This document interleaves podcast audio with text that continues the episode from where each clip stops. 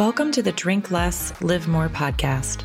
If you are a woman that is wanting to evaluate your relationship with alcohol, you come to the right place. There are no hard and fast rules, and you don't have to call yourself anything. You are just a woman that knows something isn't working for her and you are wanting to make an intentional change. I'm Rachel Pritz, and I'll walk alongside you as you learn to drink less and live more. Let's go.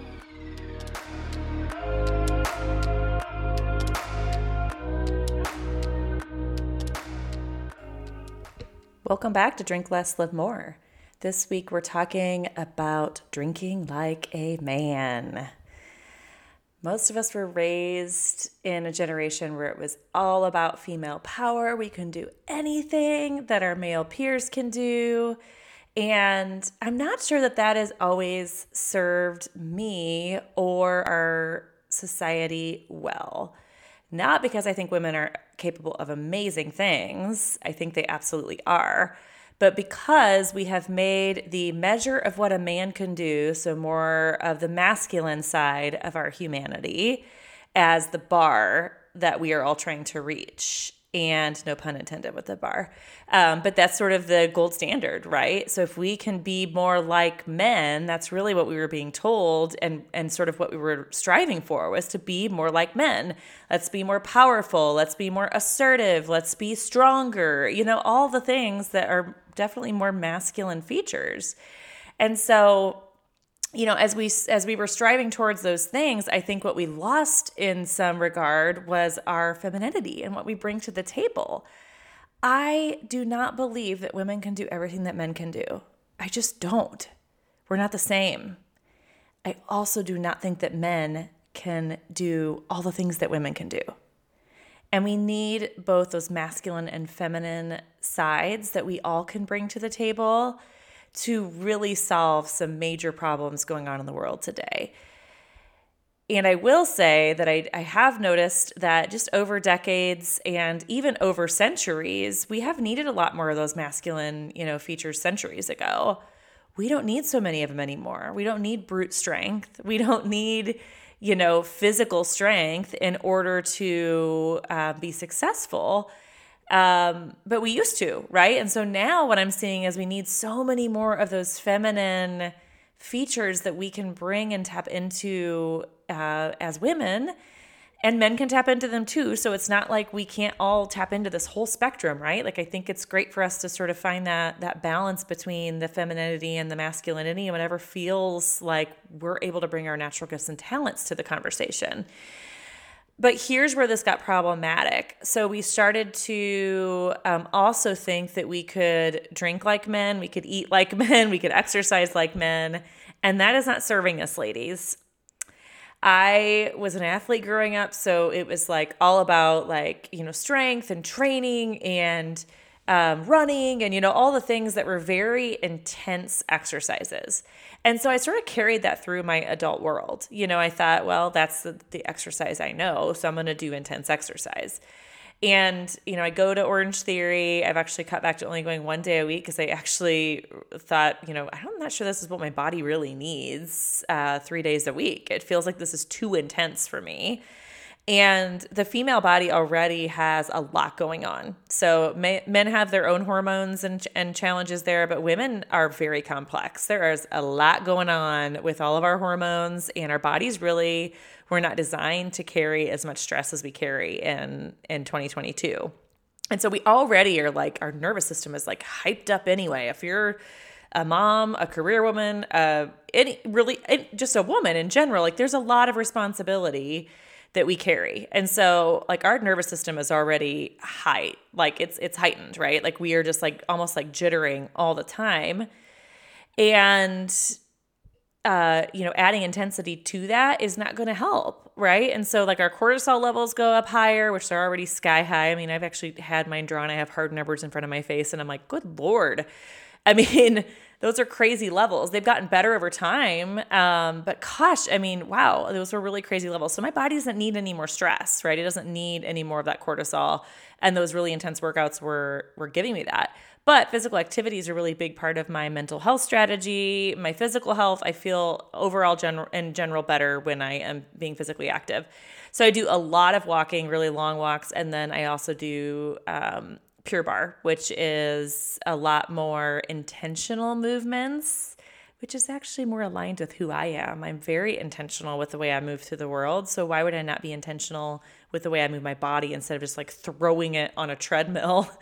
and going all out you know so so i've made some transitions there just with how i physically take care of my body and moving more towards what i think my body needs as a as a woman um, versus trying to make the bar um, you know the place that that men are at which is more intense workouts. So um, and not every man's there you know what i'm saying but you know like stay stay with me here. When i'm using some of these terms i realize that it's not um, quite as black and white as this um, but i think for the most of for the most part most of us really resonate with with those sort of terms.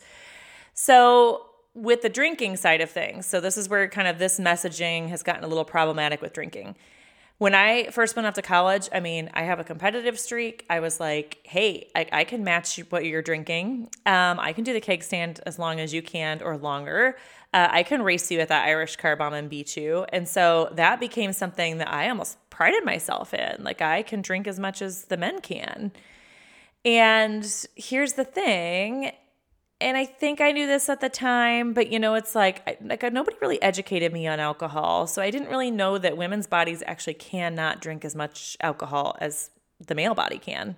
It just can't. So there is like it just really can't. Uh, my husband is six foot five and two hundred fifty pounds. We can't drink the same amount. So, um, you know, and like size isn't the only thing that matters either. You know, so in in many ways, um, but size is not the only thing that matters with with drinking as well. So, like, I'm not a small woman, uh, but I do think that I am actually fairly sensitive to alcohol. So, and sensitive to the side effects of alcohol. So we have to keep that in mind too. I think sometimes we're we're sort of matching men with with our drinking. You know, when my husband and I were drinking cocktails and and drinks every night when COVID first hit, um, that was something that I started to really notice was he, you know, he would make his the cocktails and he would bring them to me and, you know, I would match his cocktails and I would notice like, hey, I'm really feeling this. He's not feeling it at all. Um, you know, we go and have split a bottle of wine. Well, I'm really feeling this. I can't drive. He's like, I could drive all day long, like no problem at all. So it really does impact us differently. So we have to be cautious with that. The other thing that is interesting to me, because I do have quite a few clients that live in sort of the corporate world or executive space that are wanting to cut back on their drinking or not drink at all. But in the work environment, alcohol is center of attention. I mean, all of the people go out and and you know, many of them are actually in more male dominated industries or they're one of the few women at the table at the executive table, which is not uncommon to see even in 2022. And they feel like they got to go out for the drinks. Like if the boss says like, "Hey, we're going out uh, for drinks to talk about strategy," or "We're going out for drinks after the conference to, you know, just get to know each other better," what, whatever the reason is. But if they're talking about something that you feel like gosh, I really want to be in that conversation, well, you feel like you have to have drinks. And if you don't have drinks, sometimes you don't get invited.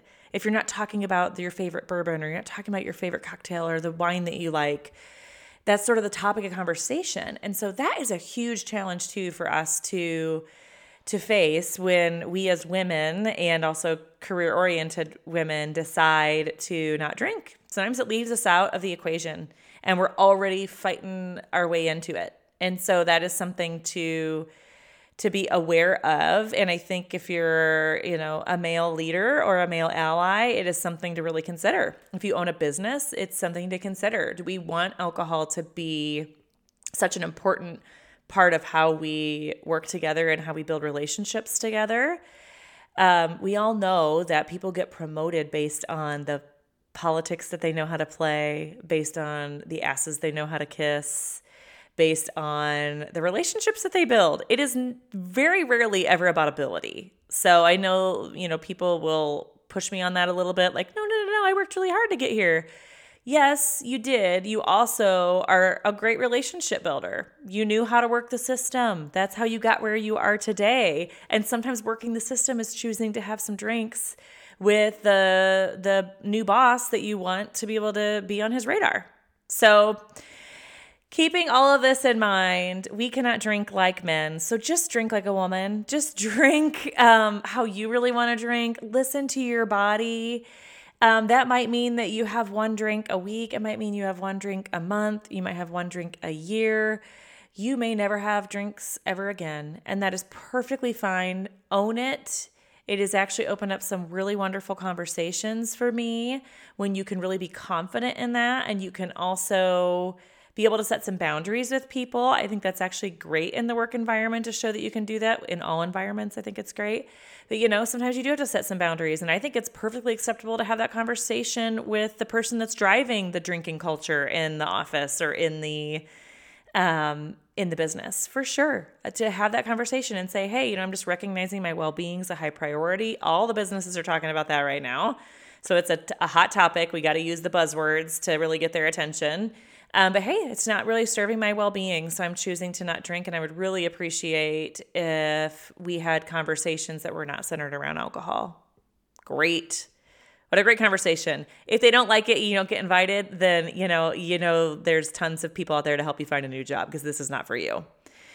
So go into the world, just drink the way you want to drink, not the way that you think you need to drink in order to fit into our masculine centered culture. That is not what we bring to the table, ladies.